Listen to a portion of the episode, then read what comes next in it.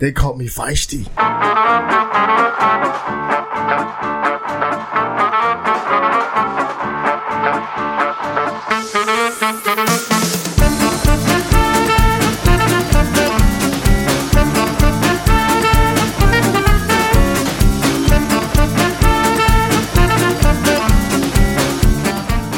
Welcome everyone, and pull up a seat at the table. It's lunchtime in Rome. Tonight we have episode 111 entitled Rob Jackson. Rob is a longtime friend of Brian's and a friend of all of us at the table. He's gone through some unexpected trauma that pivoted his life in a moment. His is a story of perseverance and faith. So pull up a chair at the table and join us. First-time listeners can subscribe on your favorite podcast or listen directly on lunchtimeinrome.com. While there, you can take our relational needs questionnaire. Make sure to follow us on all social media, and if you can, give us a 5-star review. Jay, what is this podcast specifically about? No matter who you are, at some point in time in your life, you will feel alone. Being alone is as bad as anything gets. If things are great, but you feel alone, well, they're not as good as they could be. And if things are bad and you're alone, well, things just got so much worse. There is a Bible verse, Romans 12:15, which states, "Rejoice with those who rejoice and mourn with those who mourn." That is how you keep people from feeling alone and what this podcast is really all about. Each week we go over what's good or bad in our lives, along with some food talk, to model that rejoicing and mourning. We then hit the main topic and finish with some do-betters and can't-do-betters as well. So while it may not be 12:15 in Rome, we're treating it like it is. Lunchtime in Rome. Hi, Brian. Hi, Chris. Thanks for the hi. I'll start it off this week. The good is I'm making progress on my pool. Nice. I'm in the middle of a resurface project. They're completely redoing it, repainting it, patching up the cracks. It's been far too long. It's been about 18 years since I've done this. And I realized that it really should be about a 7-year cycle. So, a lot of wear and tear on it. So I'm patching things, and I've made a lot of progress over the past couple of days. I had Eric help me for a little bit yesterday, and it was a big help. So I'm on the timeline that I've wanted to be on with it, which is great. I was going to try to hire somebody to do everything for me and then realized that's really expensive, and I can save myself a lot of money. And it's actually been fun to do, and maybe even a little bit therapeutic. You know, sure, that's awesome. Man, power washers are fun. Yeah, they are. They're addicting, man. And so, I've had some really good time out there doing that, and it's nice to see progress, and it's nice to know that you guys know how much I love my pool. Yeah. And I was going to say you love that pool, and that you are very that would confirm that. Because I said confirm that. Yes. No, but you're so into it's a long-term it's like a long-term relationship for you. You know what I mean? I thought you were going to go love affair. So, well, that too. And it, like you said, like you. I think in the past couple of years, I've watched you get onto the path that you want to be on with that pool. Mm-hmm. Like you were like, okay, now I'm going to start. I finally can do this, and now I'm going to do this, and it's like all coming together. So I'm very happy for you. I appreciate that, because for the first, 13, 14 years of that pool, it was just a struggle. Yeah. And, we went through some hard times financially, and the last thing I can do is put money into a pool. So, it's been nice to be able to grow with that and do something significant once a year to kind of, get it under control and really make it that place that, I enjoy, because I do work hard. We, Alexis works hard, and it's nice to have that. And it's great to be able to open up to friends. You guys have all been there. And it's just a joy to be able to do that. So that's what's good. I don't necessarily have a bad, but I will say that Saturday night I spent with Rob. We went to Permanis, and that's going to be my food because I hadn't had Permanis in a while. Yeah, nothing wrong with that. And we went out and just had a really nice meal, Rob and I. And I think I might be stealing Rob's food story too, but that's okay. What'd you eat? I get the Pittsburgher with an egg, so it's a steak and egg and everything else on it. We had everything else was on it. Yeah. Yeah, and they have great, you know, good ingredients, and it was nice to be dining in somewhere and just having that atmosphere again. Yep. We were out at the one on 30, so it wasn't super packed. Crusty bread, but soft on the inside. Yep. Oh, yeah. I lean toward the gabagool. Yeah, me too. Yeah, I don't think I've ever had anything else there besides the Pittsburgher. Like when I go there, that's all I want. And so you reeled me in with that. I did. Love that. I was like, I'm a part of it. Well, it was delicious. We had a couple beers and had some good conversation, and so that was really. I mean, I guess that's also good, but it's also my food, and you know, so that's pretty much what I wanted to address. But I do want to pass this over to Rob. We're going to hear much more about Rob after we get through our good and bads, but I'm gonna turn this over to you, Rob. Good, bad, and food this week. Oh wow, man! Well, it's a pleasure to be a part of this company, this group of guys, man. This is awesome. I would have to say my good. I'm gonna extend it a little bit. Can I extend it 10 days? Please. Two of my girls were baptized. Yeah. And dude, that was like.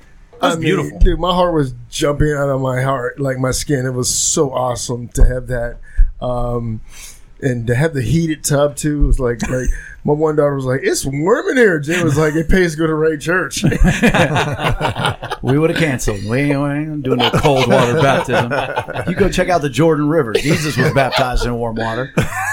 But, yeah, just having my girls baptized, both of them, my oldest and my second oldest, man, at the church, and realizing what it meant. That had to be the highlight of my good. That's awesome, man. It's so much fun to rejoice with you now. Yeah, that was my good. And an honor to be a part of it. And just to sit there and, you know, I don't have a mic in the hot tub because that's not real safe. And I don't inherently want everybody in that moment. You know, it's a very public thing to do. It's a public profession of your faith, but yet it's a very intimate moment between whoever's being baptized and God. Yeah. And it's sort of like I got to be that bystander and just be in the middle of that. And so it was just great to, you know, just to talk to them and whisper to them and just, you know, make sure they're okay. Because, you know, it's a scary thing for being younger, 7 and 8 or 6 and 7. Yeah. And I like how you did it too, man. Like it's a public thing, but it's private. So it was public to everyone that saw it, but it was private to them. And I think that's what's going to be lasting for their lives, that was a private moment with them. True so honor. As a dad, dude. Yeah. That was a top 10. Yeah, that's privilege. Yeah, that's a privilege. Awesome. That was a top 10. The bad, I tell you, we can all have bads in our life, you know. I'll have to say, you know, just not having the ability to be able to maneuver like I want because of my eyesight. It is a bad. I'm a business guy, and I want to do different things. I want to go when I want to go. But sometimes God says, be still. And then, not to get too religious, but I think my bad sometimes is in that be still when I like to go. Mm-hmm. But that's, you know, but rejoice in everything that God gives you. Yeah. And I'm sure we'll hear more about that later, but it's just, that's tough. Yeah, you know, absolutely. It's hard. Yeah. Oh, it's me. Hi, everybody. So, I struggled to find a good this week. And was going to go totally bad. However, my bads aren't that bad, so I was just it was going to be more of a blah for me, a mediocre week. Meh. But I did find one small good. So, but I'm going to start with the blahs first.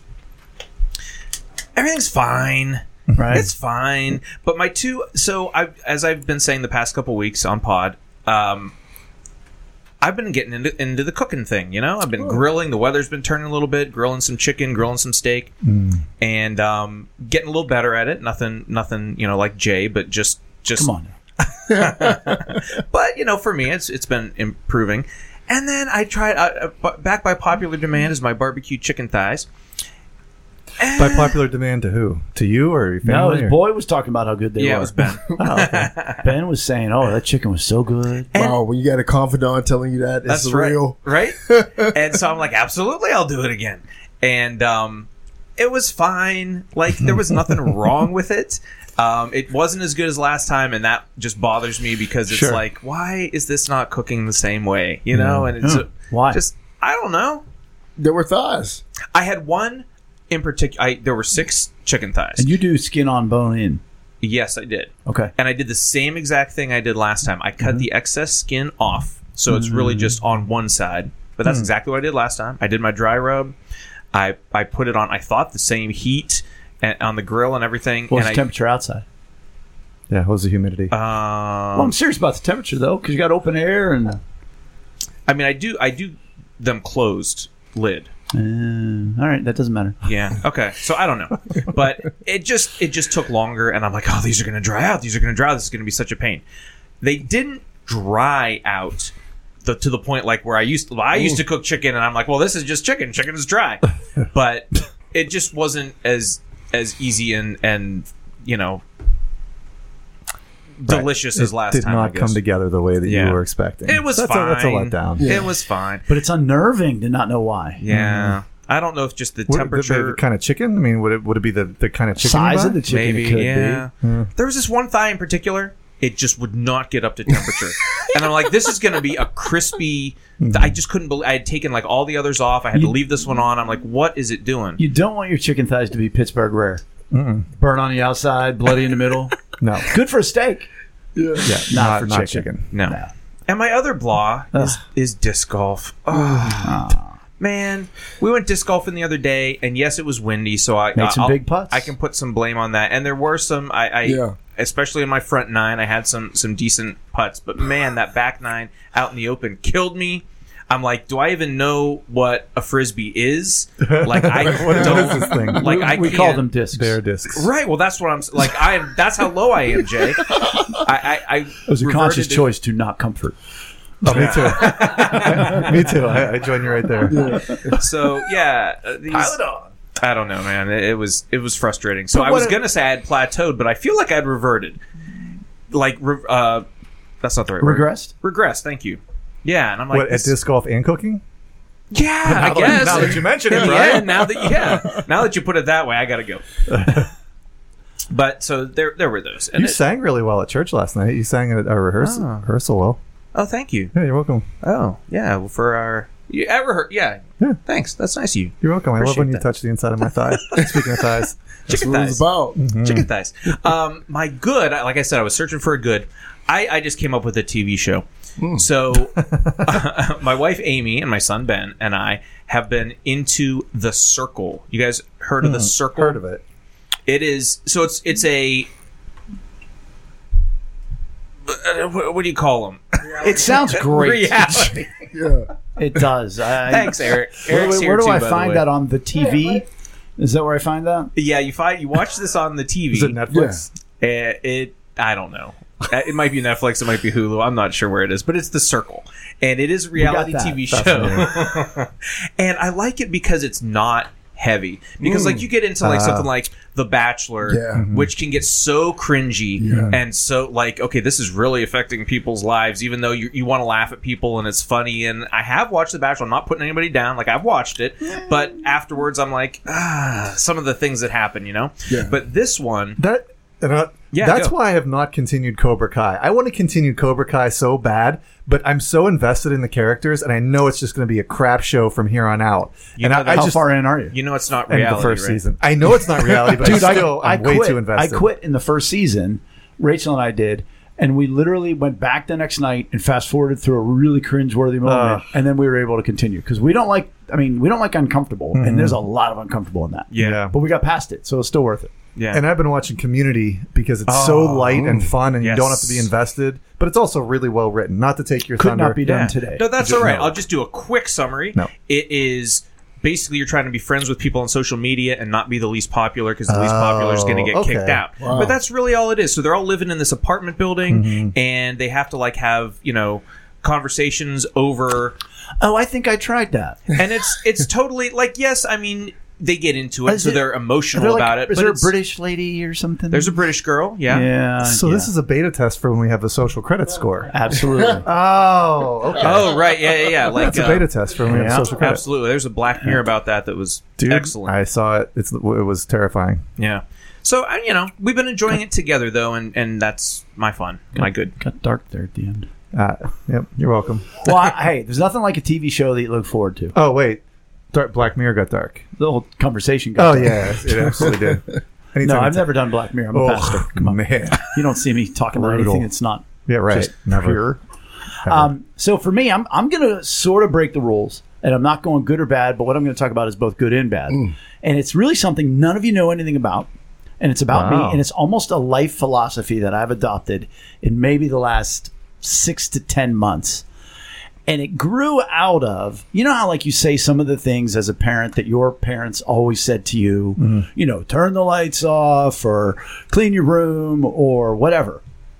I developed one that my parents never said. And I've talked about this before, where they'll leave something on the floor.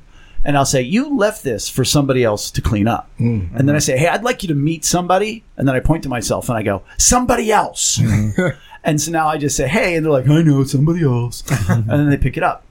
But I sort of got tired of even myself doing that. Mm-hmm. You know, I should clean that up. Or, oh, I didn't do these dishes yet or whatever. So it's a 2-sentence life philosophy. And if I put them together, it's inappropriate. So I like it. And I was going to make a blog post about it, but I realized people don't read my blogs anymore. And the headline would be too inappropriate, which Ooh. Is touch it once, do it now. And so those are the two lines. Mm-hmm. If you're going to pick something up, touch it once. Don't say, I'm going to put it over here. Right. Mm-hmm. And then I'll get to it later. Mm-hmm. Yeah. So if I'm in the kitchen and I see something from the office, I'm going to touch it once. I'm picking it up and I'm walking all the way into the office. I'm not going to put it on the edge of the counter so that I can put it in the dining room table so the next time I can get... No, you touch it one time. Mm-hmm. Maybe that'd be a better way to say it. Touch it one time. Mm-hmm. And do it now. I'm in the kitchen before I leave. And I saw that there was just a spoon. Not my spoon, a spoon. Mm-hmm. And I was like, oh, I need to put that in. Do it now. Mm-hmm. Mm-hmm. And so on the one hand, it's good because I'm incredibly productive around the house. And... it keeps me sharp, and then every time I come home, it's not, oh, there's all this stuff. Yeah. No. I did, you know, the water, the filtered water that we have in the fridge, it's a little bit low. Well, that needs to be filled. Do it now. Just do it now. Right. So it's good because I'm productive and I feel good about myself and everything, you know, and it makes the rest of the day, no matter what it is, easier because you've done the things you're supposed to do. I like that. I celebrate that you got through all of that with nobody snickering. That was amazing. Well, your eyes are dying laughing, all of you, with the touch. No, I'm with you, man, because like, oh, I'm with you. Let me leave it there. Because you're with me because of why it's not good. So why it's good is I'm very productive. I feel good about myself, and I set things up for the rest of the day. If I'm not in my right mind, it becomes very bad because guess who doesn't have the philosophy of touch it once and do it now? Everybody else in my household. Right. So it's like, as you just cut the bread and you left the crumbs all over the counter. And I don't eat bread, so clearly that's not mine. So, but if I'm in my right mind, I realize, hey, this is my journey, and they're going to do that no matter what. Mm-hmm. So I've got to just go ahead. And if I'm not in my right mind, I get a little pissy. Sure, I like that. I do too. Yeah, you get pissy for me, and I like it. I get pissy. I get pissy for you. I get pissy for me because, you know, I'm very. Could you imagine a household? Me and you? Sure, actually, but where everyone followed that? The Brady Bunch. I'll tell you, man. In the past, I've been a bartender. I worked in restaurants and hotel, and you know that industry teaches you clean as you go, and clean as you go.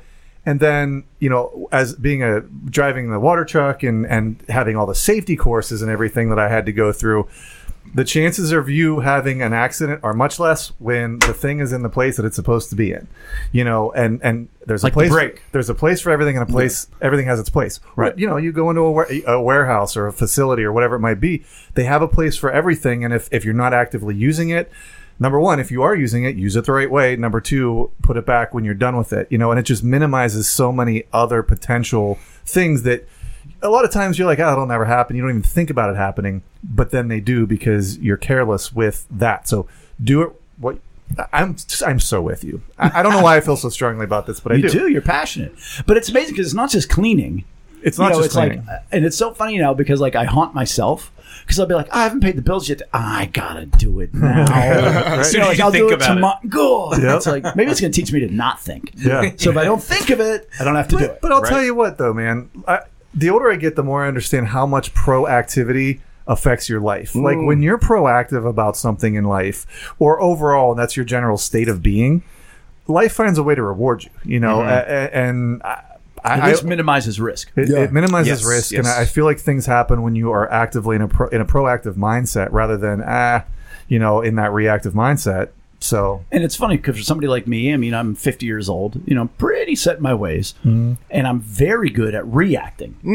You know, I've lived my whole life reacting, and that's sort of what we're going to transition to talk about, you know, how we react to things in life. So if I could just get a little better on the proactive side, okay, well, there we go. Sure. You know, not because I'm going to have less to react to.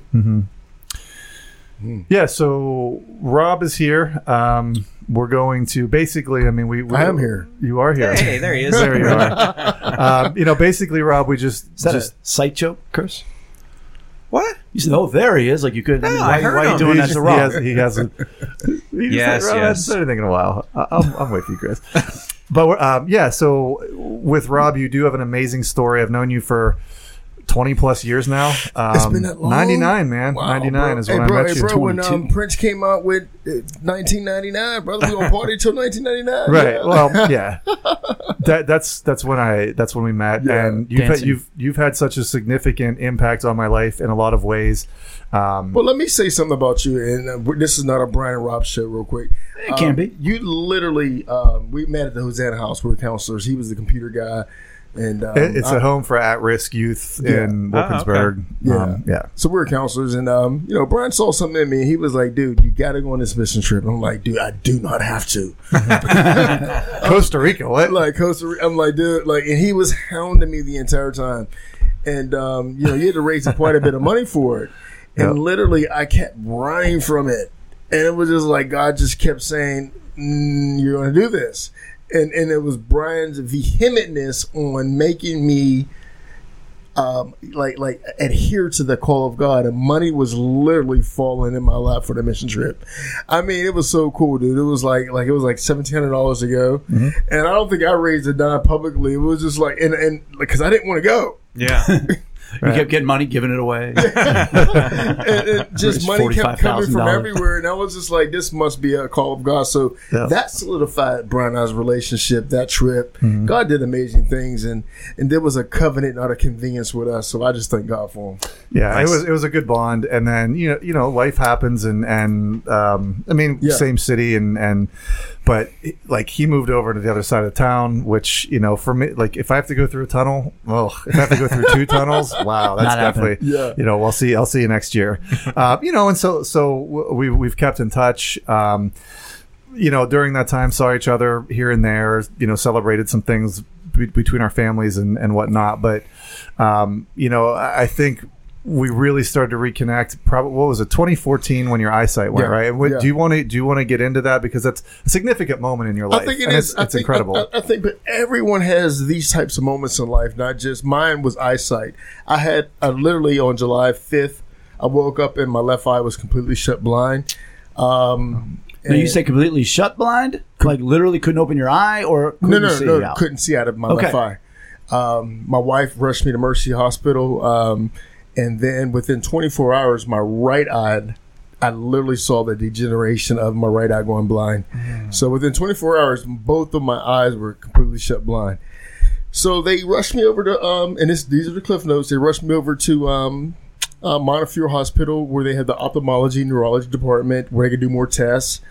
And they said, there's nothing wrong with you. I was like, there better be something wrong with you. Yeah, right. I'm like, you better find something wrong. They were like, we took all the blood, we did all the tests, neuro. They said, you suffered a stroke to your optic nerve. I said, what is that? They said, it's behind the eye. It's nothing with your eyes. It's the signal that gives, it's like a signal that gives your eyes the ability to see. I said, well, what you going to do? What are we going to do about it? Well, let's fix it. Is that a prescription? Yeah. What do we do? I got to take a pill? Yeah. Right. So I was blind completely for 3 months. No eyesight. That had to be so scary. Dude. I mean, absolutely. Just to have, I have about 15% vision. And I would compare my vision to, if you went through West Virginia, in the mountains of West Virginia, and hit a patch of fog and drove through that fog, that's how my vision is. It's like driving through that fog. You can see, but you're not too cool about, you know. And so, you don't necessarily know what you're seeing. Yeah, exactly. What's coming up. Yeah. So if I may, tell me about, you know, in those moments from, oh my gosh, something's wrong, to wait, they don't know what's wrong, to they know what's wrong. Like, Tell me the roller coaster of emotions. Like, was it anger? Was it fear? Was it, you know, what was it like in that moment when, like, your head is just on fire? You're so... Hey, Jay, I'm going to be honest with you, man. When they had the mad student, he just the master's doing the epidural on my back just to get the spinal tap. He hit me 50 times in my back just to get fluid from my back. I was so mad. Like, dude, just get a regular doctor to get the spinal, because they had to get fluid from my spine. I'm like, yo, I'm not a test dummy. So that made me angry. Everything else, I was in a state of confusion. And I think sometimes life hits us with these moments of confusion. Like, why is this happening to me? You know, do I deserve what this? Is happening? Yeah. And then why is it happening? Yeah. What is happening and why is this happening? So I went through those two. Yeah, to me. Right. And I remember Brian coming through the hospital.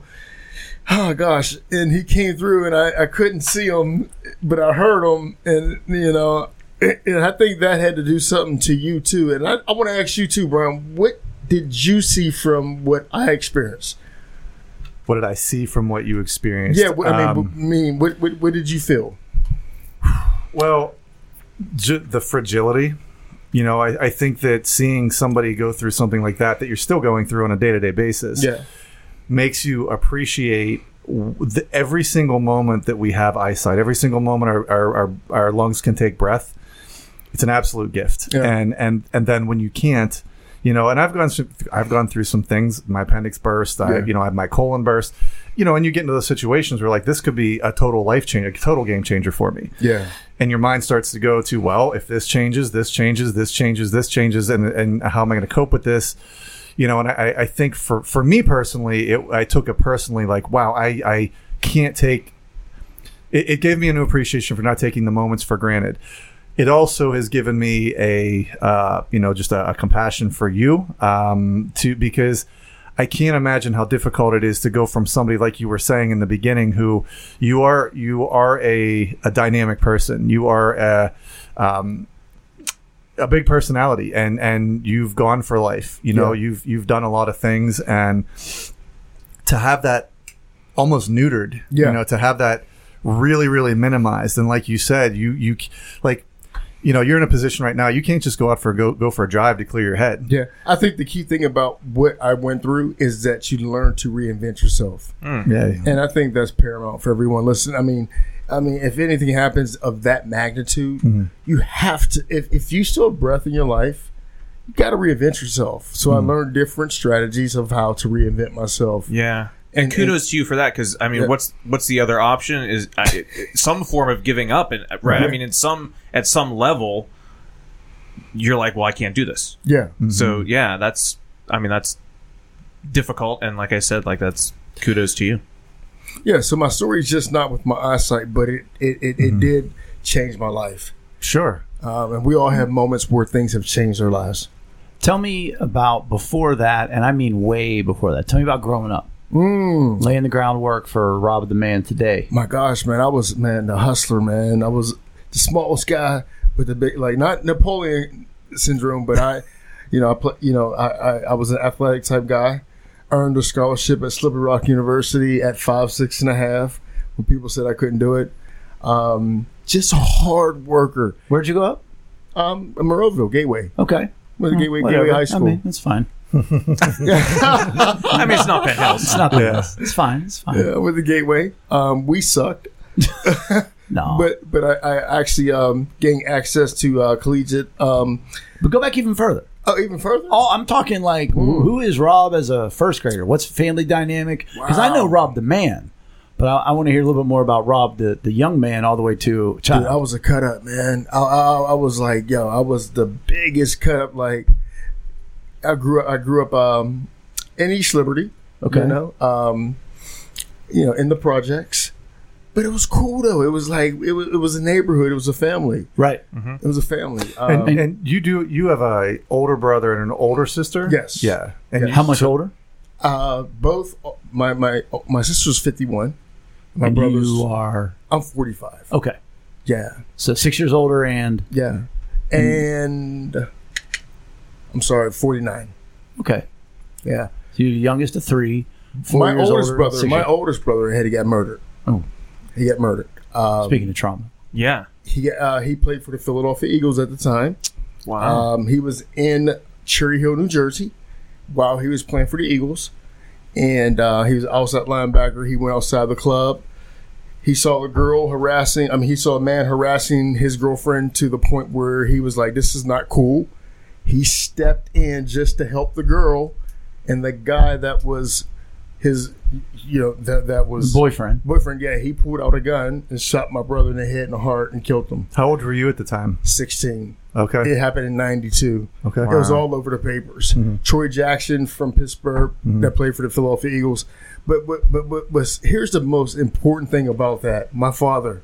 So this guy went to Allegheny County Jail, and my dad did prison ministry, and he went down to the prison to the guy that killed my brother and won him to Christ. Mm. I mean, you talk about a man. And he didn't even do it religiously. He was just like, look, you're forgiven, dude. We forgive you. And the tears that came rolling down that man's face, my dad said, was incomprehensible. Yeah. And just the real love. So it's another testament about my young life. So at 16, were you close with your brother? Very close. And so all of a sudden, in a flash, he's gone. Yeah.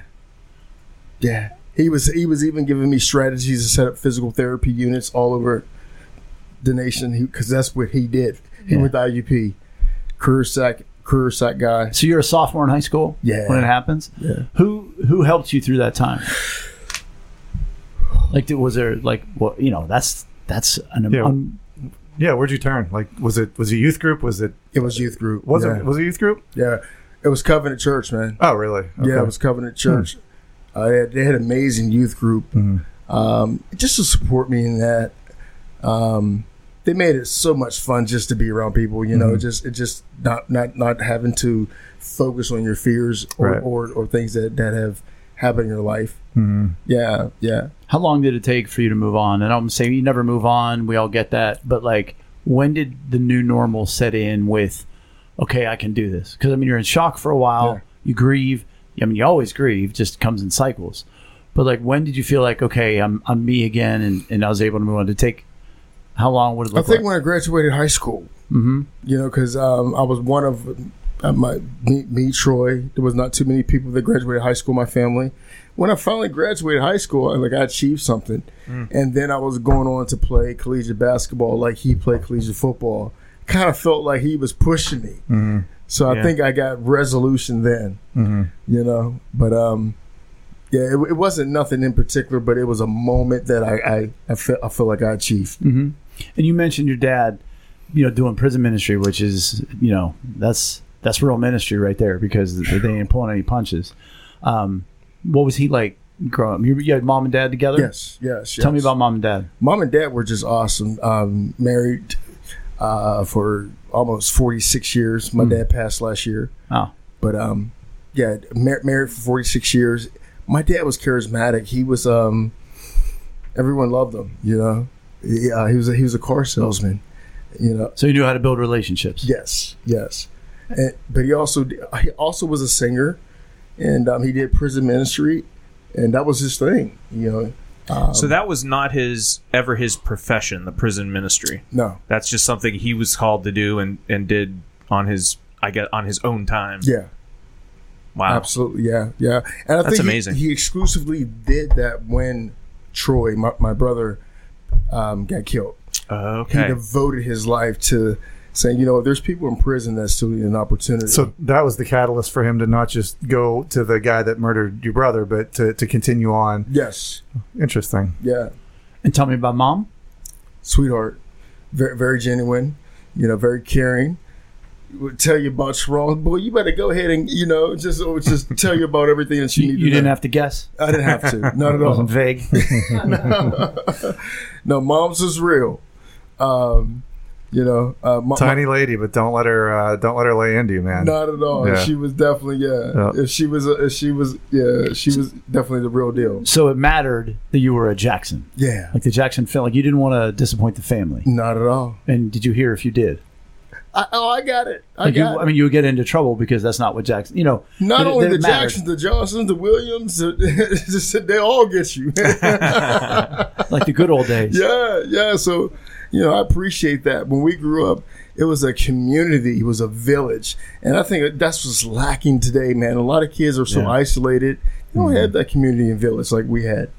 We talked about being a cut-up when you were younger. Did you, I mean, how was the discipline in your house? Like, was it pretty strict? Or, like, did you get in trouble for those moments of cutting up? Not at all. I learned my lesson. I probably had 3 whoopings in my life, and I call them whoopings.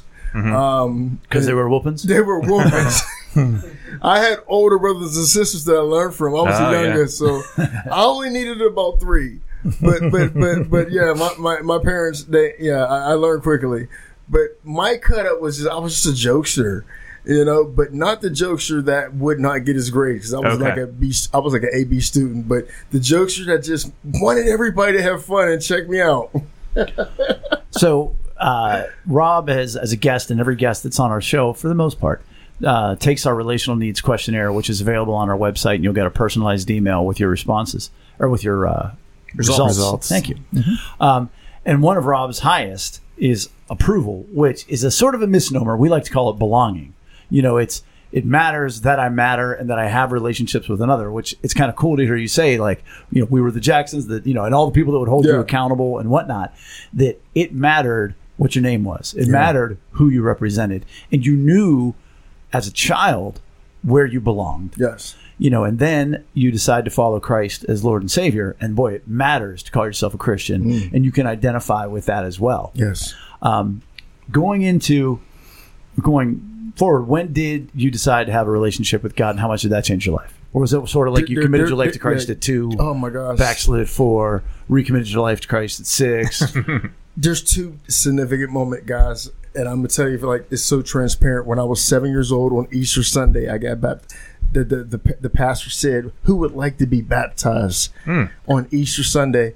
And I said, I would. I stuck my hand up, and I went down at 7 without my parents to the altar.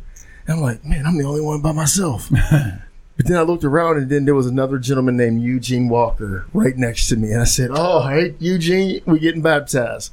So I got baptized at 7, but I remember we would have 6 o'clock worship services in our house where my dad would sing and we would pray. And at that time, my mom and dad had an argument that day. It was March 21st, 1989. And I said, well, we're not going to have 6 a.m. or 6 p.m. Church, you know, or whatever, we a gathering. But my dad said, we're still going to do it. And he started singing, because he was a good singer. And literally the Holy Spirit fell that day on me. And I'll never forget that moment. Like, that's the day I literally gave my life over. Wow. Not that I didn't go back and train, but literally, that was the day where the power of God hit me. And so you go through high school, you go to college. How'd your career turn out in college? They called me feisty. They called me feisty, brother. Hey, you know, I think I got the name from on the basketball court because I was so feisty on the court. I had to be. But then it kind of like changed into my social life. I was a major cut up in college. I got experienced to drinking, like, for the first time. And boy, did I kind of like, I started drinking, you know, like a couple of beers. I was like wavering like the wave pool. But God sort of handled me. Like later when I graduated in 99, in 98, I led, you know, the choir, you know, I got into choir and we would travel. And I think that's when I started emerging in college as someone that stood for Christ. Yeah. Yeah. That's cool. And so you go forward, you graduate, married again, then all of a sudden, boom, life changes. Yeah. What were you doing professionally at the time? Were you at Hosanna House then? No. I actually started my first company in 2002. I took an idea, I packaged it, and this was back in 2002. I got all the due diligence, the intellectual property together, packaged my proposal, and it's so funny, which you're not going to believe what I presented. It was the first talking Jesus doll. Oh my gosh. And I put it all together. I did not have enough money for the prototype. And when what I explained on paper, when you would squeeze "Talk to Me, Jesus," I had about 300 quotes that would say you never knew what it was going to say to you. So I kind of pitched this to like venture capital firms, and people were like, "Rob, You're starting too big. You need an angel investor. You need a bank. I was like, no, I'm going where the money's at, dude. VCs. So I went to 30 different venture capital firms, and I got 30 no's. No, it's just intellectual property. We don't want it. I got the provisional patent. The 31st one, Stonewood Capital Management signed me to a $250,000 deal, and the rest was history. I knew how to do business from there. Wow. And here's what's funny about that. They were a Jewish investment firm. There's a lot of jokes there. We're going to let those go. But, yeah, we sold the company in 2006, and then I did a lot of consulting after that. And so all of a sudden, life's upside down. Yeah. Now, in one of your highest, actually, your highest emotional need is respect. Yeah. Do you think, where does that A, come from? Like, where have you always felt that need to earn respect, to be given respect, and how did that happen up to your trauma? I think respect. You know, when you give respect, you absolutely want to have that get reciprocated. Then when the trauma happened, when I lost my eyesight, you know, I was like, wow. I mean, like, am I respected? You know, I went through a period of like. Well, it's got to be a daily fight now on this end. Yeah. But I'm saying, if I would have said to you the day before your eyesight went, you know, if you took that test, would you have scored that high on respect? Was respect that high then? Yes. Okay. Yes. And now how come? Why? I mean, you said because I give it, so I should get it. Yeah. But that just means you value it. I value respect. You know, if I don't value money, I don't care if I get it, give it, whatever. Yeah, why did you value it so much? Because I'm a loyal person. Like, the one thing about me, man, is just like, what you see is what you get. I'm not going to show you one thing and do another. Mm-hmm. You know, if I'm for you, I'm for you. And so then after the trauma and your eyesight's bad and you're having to reinvent yourself, how much did your respect take a hit? Or does it continue to? I mean, it's got to be something you fight. I think personally my respect took a hit, but I don't think with other people. I think other people saw my fight. But with me, I was like, wow, man. Like, you know. I'm losing a little respect for myself. Sure. So I think that's where it happened. That like when you go through such a trauma, you lose respect for yourself, but you're not knowing other people around you are like, yo, you're really an inspiration for how you're handling this, right?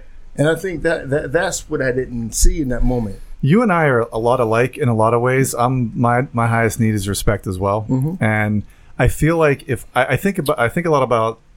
Do from time to time as far as if I was in your shoes, if this happened to me, I think that my confidence would take a huge blow because all the things that you used to be able to do and confidently just, you know, have that energy and have that momentum, that becomes almost impossible. And so in the reinventing of yourself, how do you...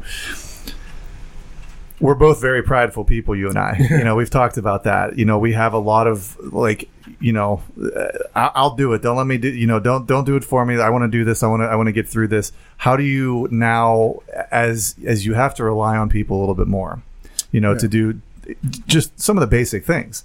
Yeah. How do you handle that within yourself, knowing I used to be able to do this, now I can't. I need to rely on somebody. You know, how do you work through that? Well, I tell you what, Brian, I had detached myself. First of all, my family was dynamic at the time, mm-hmm. but I had to attach myself to a blind association. Sure. I had to seek out resources. Mm-hmm. So I had to get to do my due diligence, and I had to get aid and help in that regard. I had to get introduced to the blind community. So I think that was paramount for me to yield myself to have to. Yeah. That's a huge adjustment, a huge change to rely on others for your for things that you know had been able to accomplish yourself. But there was a lot of resources that they have given me. I wasn't alone anymore. Yeah, I found a community of people that also. I mean, dude, completely blind from birth, and are executives. I was like, how are you doing this? You know, mine happened mid-age at 38, which was an adjustment, but like. I met so many people that were doing it on a level that gave me the confidence that I can do it myself. Yeah. I want to touch back on what Jay is saying, though, about where the need for respect comes from, because it's important to me. I want to understand that, because for me, again, that's my highest need. And I know where it comes from, you know, growing up without really blowing anybody up. It was let me make my decisions. Let me make my mistakes, because I had people in my life that would not let me make those decisions, and they wanted to shield me from those mistakes. And, you know, I think that, like, even now, if I do like to call I like to think of myself as coachable and teachable, but at the same time, don't try to tell me how to do it, because that's insulting. Like, the way I see it, don't try to tell me how to do it, because that's insulting to me, because I feel like I'm smart enough to be able to make the decision to do the thing that I want to do. Yeah. Does that make sense? It does. But a lot of it came from growing up, you know, there were times even in my house where I would do something and then it would get redone the way that somebody else wanted it redone. And I think out of that, that formed that respect, disrespect thing for me. Like what I just did, that wasn't good enough. You know, and so I think that struggle of, am I good enough? Is what I'm doing good enough? That drives me, and I think that manifests in the need for respect. Do you feel, you know, like something similar for you? Do you see anything in your, you know, growing up for you that would have, you know? Yeah. You know, after college, you know, kind of mom and dad kind of like, you know, was like, you're good, son. Mm-hmm. Like they would do a lot. I envy a lot of people that have their parents still attached to their lives, even in their older life. Mm-hmm. I didn't have that. Right. So a lot of my respect was. What does that mean? You didn't have that. Well, you know, they felt like, you know, we did our job, and you never stopped doing your job as a parent. So I felt disrespected in a way where from your parents. Yes. Mm-hmm. Yes. Where I was like, you know what? Like, they just kind of cut you loose. Yeah. It's just like, you got it from here, son. Mm-hmm. And no, you don't. You always need your parents in your life. And I made a vow to my daughters that I will always be in their lives. I don't care, because that's just, you know, how I am. Mm-hmm. But yeah, it was good. So were they the same way with your sisters? Well, one sister, right? Yeah, one sister. Yeah. Sorry. They stopped parenting at a point. Yeah. About when? 17. When they were 17? Yeah, when she was 17. Yeah. So you, it was when you were out of college. Yeah. Her, when she was 17. I'm just wondering, like, you look at the trauma they go through. Yeah. Losing a son. And how old was your brother? 26 at the time. 26. That they wanted to stop parenting all three. Mm-hmm. You know, that they're not going to miss him as much if they're not still parenting you at 26. Yeah. So maybe they disconnected themselves from you guys because of the hurt they went through. Right. Mm. Which doesn't make it okay. Wow. And that's one of the things that's really important, is that, you know, you still wanted that relationship. You still wanted that parenting. Absolutely. There could be a billion reasons why they didn't do it. Mm-hmm. But the reality is, you didn't get it. Yeah. You know, if a kid isn't fed, it doesn't matter if dad didn't have food, the kid's still hungry. Yeah. And you were hungry for that love that went away. And it's good that you obviously have turned that into a positive with, you know, making that commitment to your family as well. I want to move forward to, you know, sort of that transition. You talked about reinventing yourself. And I think when you go through major life trauma, like, you know, you mentioned meeting, you know, the Blind Association and people like that, and people that you used to probably pity, like, oh, look at them, they're blind. Yeah. You know, I remember walking around Children's Hospital when we didn't know what was wrong with Trey. And I would see the families who had the little bald kids with them. Mm-hmm. And I was praying for them. Mm. And, you know, and then like a month later, I'm like, oh, I'm one of them now. I am the one that has the kid. But, wow. You know, but then when the trauma, for lack of a better term, is over, and you've been fighting that for so long, and you fight the transition of sight to no sight, to independence, to dependence, you know, you have a high need for encouragement, which is sort of saying, I believe in you, you can do it. But you have a low need for support, which is let me help you do it. Yeah. Which has got to make that transition even harder. Yeah. You know, if you needed support all your whole life, and now, oh, I just need support in this area, that's easy. So even a more difficult transition, you go through that time period. And now you have your new normal, for lack of a better term, but then life's still there. And so it's easy sometimes to focus on the trauma, because I got to fight this battle. Yeah. But then when the battle is not over, mm-hmm. but you've conquered that battle, part of the war, then life can still be there. Yeah. Tell me how life has been post-trauma. You know what? I could just imagine just the first couple of weeks after being hit with blindness, my wife taking me downtown to go get insurance, and I was so scared just across the street just to hear the horns. And she dropped me off at the welfare office, and she said, "I'll be right back. I'm going to go get the car," because I was getting insurance. Mm. She said, "I'll be right back." So the security guard at the welfare office, because I was getting benefits, he said, "Son," he said, "what's your condition?" Because he saw me hunched over. I kind of walk with a hunch. Mm-hmm. It's like 2 or 3 weeks after. I said, "Well," I he was the front desk security. I said, I went blind." He said, "I want to tell you that, you know, I can tell that there's a problem, but God's got your back, man." Like, real cool dude. Like, you know, like, not religious or anything like that. And he was like, "I'm going to tell you again. You're going to see again, but not in the way that you think you are." And he prayed for me right there. He said, "We got cameras around now. I can't be laying hands on you."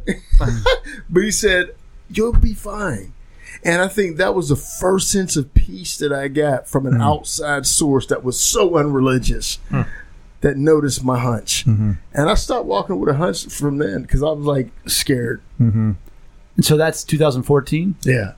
So now 7 years later, you're, for lack of a better term, used to, you've made yourself, you've adapted is a better term. But tell me about those 7 years. Like, forget the eyesight now. Tell me about Rob now. Yeah. And what is good and what is the challenge? Because that's what I'm saying. When the challenge, the trauma that life faces us, when we get over that, we sometimes turn around and we go, "Oh, I'm still here." Yeah. Like, there's still... I got to wake up. Life's hard anyhow. Mm. Yeah. The things that would be rudimentary to me, easy to me, like on a computer, are so difficult. Mm-hmm. Being able to get out there and do the normal things, like as a sales associate that made me a good sales guy, are very arduous. Yeah, very hard right now. Going to get groceries sometimes. Like, I have to literally put a plan together to go get groceries. You and I have been to Aldi together. We've gone shopping. I've taken you to Aldi, and you told me the first time you went through, you couldn't go anywhere. The second time we went through, you're like, "Yeah, I memorized the floor plan." Yes, to get through. So it's things like that you've done to learn to adapt. And absolutely. Yeah. Yeah. If I go in a place for the first time, I'm done. Mm-hmm. I need help. I'm like, where's this at? Where's everything at? The second time, I've learned to memorize that place. So my memory becomes my eyesight. Mm-hmm. And Brian will tell you, now in all these, I know exactly what I'm doing. I'm like, "Go ahead, bro. You're good." Yeah. But so that's how it's been difficult for me in this transition of 7 years. Things have become so, that were so simplistic, so hard. Mm-hmm. But, I've learned to get through it. Mm-hmm. What else? I mean... Boy, it's a heck of a transition. Well, how has this affected some of the other people in your life? Well, I'll tell you what... I was making a little bit more money before this happened. Sure. That's a huge blow, man. Yeah. Because your options become a lot smaller. And you go back to respect. Right. Exactly. Yeah. I was making a little bit more money. Mm-hmm. I was able to be more flexible with business. And now. Yeah. But I don't think God puts any, not to get religious here, I don't think God puts anything on you more than you can handle. And I sometimes ask God, what is the reason for this? Mm-hmm.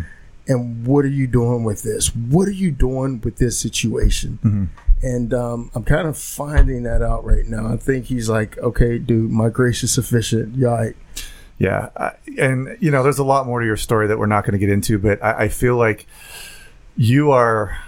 very isolated in a lot of ways right now, yeah, and it's almost with, again, without getting into it, there's an element of like solitary confinement or court, like it you know, life has imposed a quarantine on you, and that's got to be very lonely. How do you cope with that? Sports. Watch a lot of sports on TV. Sure. You know, there's not, you can't pray that much. Right. You know, I mean, I appreciate that honesty. Yeah, right. You can't pray that much, man. Yeah. You know, I'm really a sports guy, dude. So I watch a lot of sports. Mm-hmm.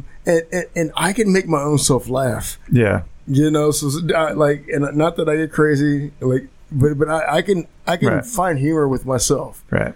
And I think that gets me by. I do have a company of friends like you guys I can call. Mm-hmm.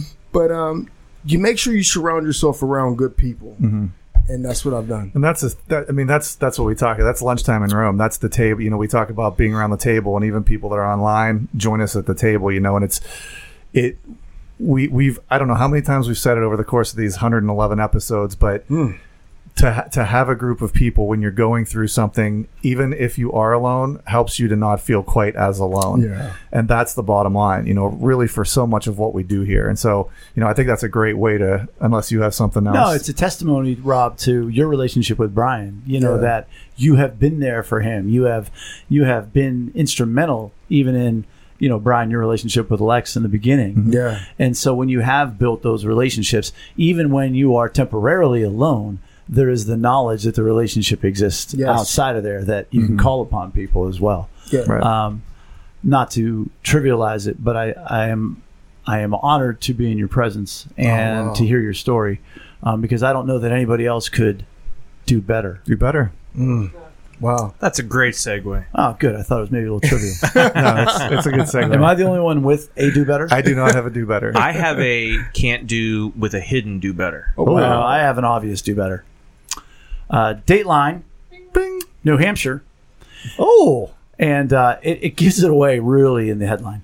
Explosion at gender reveal damages homes in several New Hampshire towns. What? Wait. Wow. Oh, I missed that Kingston, part. New Hampshire. An explosion as part of a gender reveal party shook foundations, damaged homes, and set off reports of an earthquake on Tuesday in several New Hampshire towns. What? Kingston police said a family set off 80 pounds of tannerite, which is typically sold over the counter for firearms practice, at a quarry around 7 p.m., thinking it was the safest place to explode it.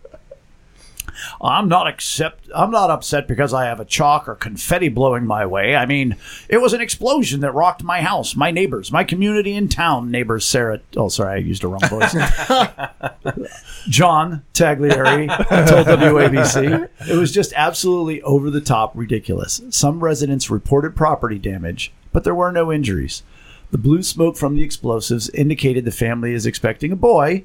The person who bought the explosives turned himself in to police. His identity has not been released, and it is unclear if charges will be filed against him. Wow. At least, I imagined them doing this, like, in their backyard or something, like, before I heard the whole story. So at least, I guess, they went to the quarry?